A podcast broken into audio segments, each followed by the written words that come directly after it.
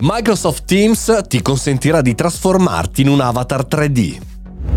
Buongiorno e bentornati al Caffettino Podcast, sono Mario Moroni e qui oggi davanti alla macchinetta del caffè virtuale commentiamo in maniera critica e non da tecno entusiasti il mondo del tech, il mondo dei social, il mondo del digitale. Oggi parliamo di Microsoft Teams che ci consentirà da maggio 2023 di trasformarci in un avatar 3D durante eh, una call video Teams. Era stato annunciato ormai un'era eh, fa, nel 2021, da Microsoft di volersi in qualche maniera concentrare su Teams anche per chi non voleva accendere la videocamera, voleva accenderla e non farla vedere, ovvero eh, trasformando la propria immagine in un avatar, in un avatar 3D che facesse gli stessi movimenti, le stesse sembianze, ma soprattutto le stesse espressioni di quello percepito dalla telecamera. Ora un aggiornamento sta per arrivare arriverà a maggio 2023, non servirà neanche la fotocamera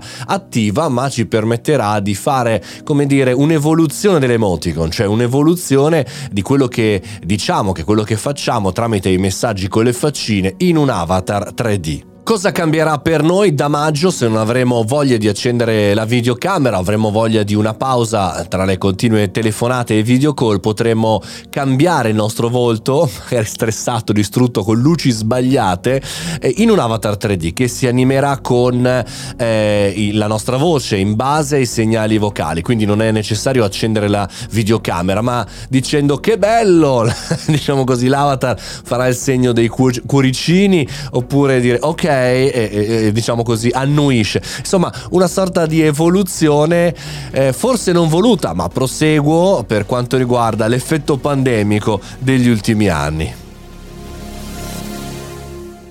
Microsoft inoltre sta pianificando l'utilizzo di questa tecnologia di avatar con, eh, diciamo così, le cuffie VR in collaborazione con Meta. Sappiamo quanto l'azienda di Mark Zuckerberg ha lavorato nell'acquisizione di tanta tecnologia da questo punto di vista con Meta Quest e eh, da questo punto di vista consentirà sempre se chiaramente hai queste dannate cuffie costosissime eh, di eh, consentire appunto alle persone di tenersi riunioni in VR con avatar 3D che, pre- che presentano emoji, fluttuanti animazioni e come la possibilità di alzare la mano. Legora da The Verge. Mi viene un po' da sorridere perché in realtà per fare una riunione dobbiamo acquistare eh, questa cuffia, eh, attaccare la cosa, avere la rete, essere lì davanti. Insomma, sembra tutto un po' il contrario di tutto. Quando ho letto questa notizia eh, ho pensato subito immediatamente, questa è la notizia di Microsoft che lancia in giro perché eh, vuole un po' depistare, eh, diciamo così, le notizie su ChatGPT 4. Non vi preoccupate, ne parleremo a breve qui nel caffettino podcast, ma ho voluto, come detto, eh, per quanto riguarda questa intelligenza artificiale, prendermi un po' di tempo per analizzarla e non lanciarmi come un fuffagur sulla preda e sulla notizia, ma lo faremo con un caffettino a due voci ad hoc.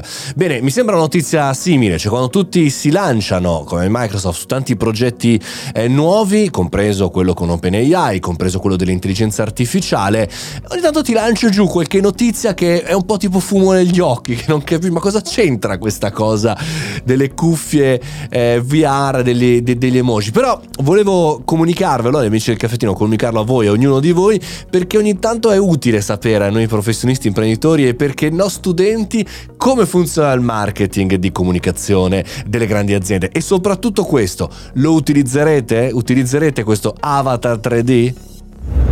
Che bella che è la comunicazione. Questo è il caffettino podcast e io sono Mario Moroni, qui sempre con la voce mia fisica, sporca, con tanti errori, ma qui tutti i giorni, 365 giorni all'anno, bello carico umano. Anche domani, anche per i caffettini a due voci, anche per il riepilogo nel weekend. Fate i bravi, buona giornata e viva gli umani.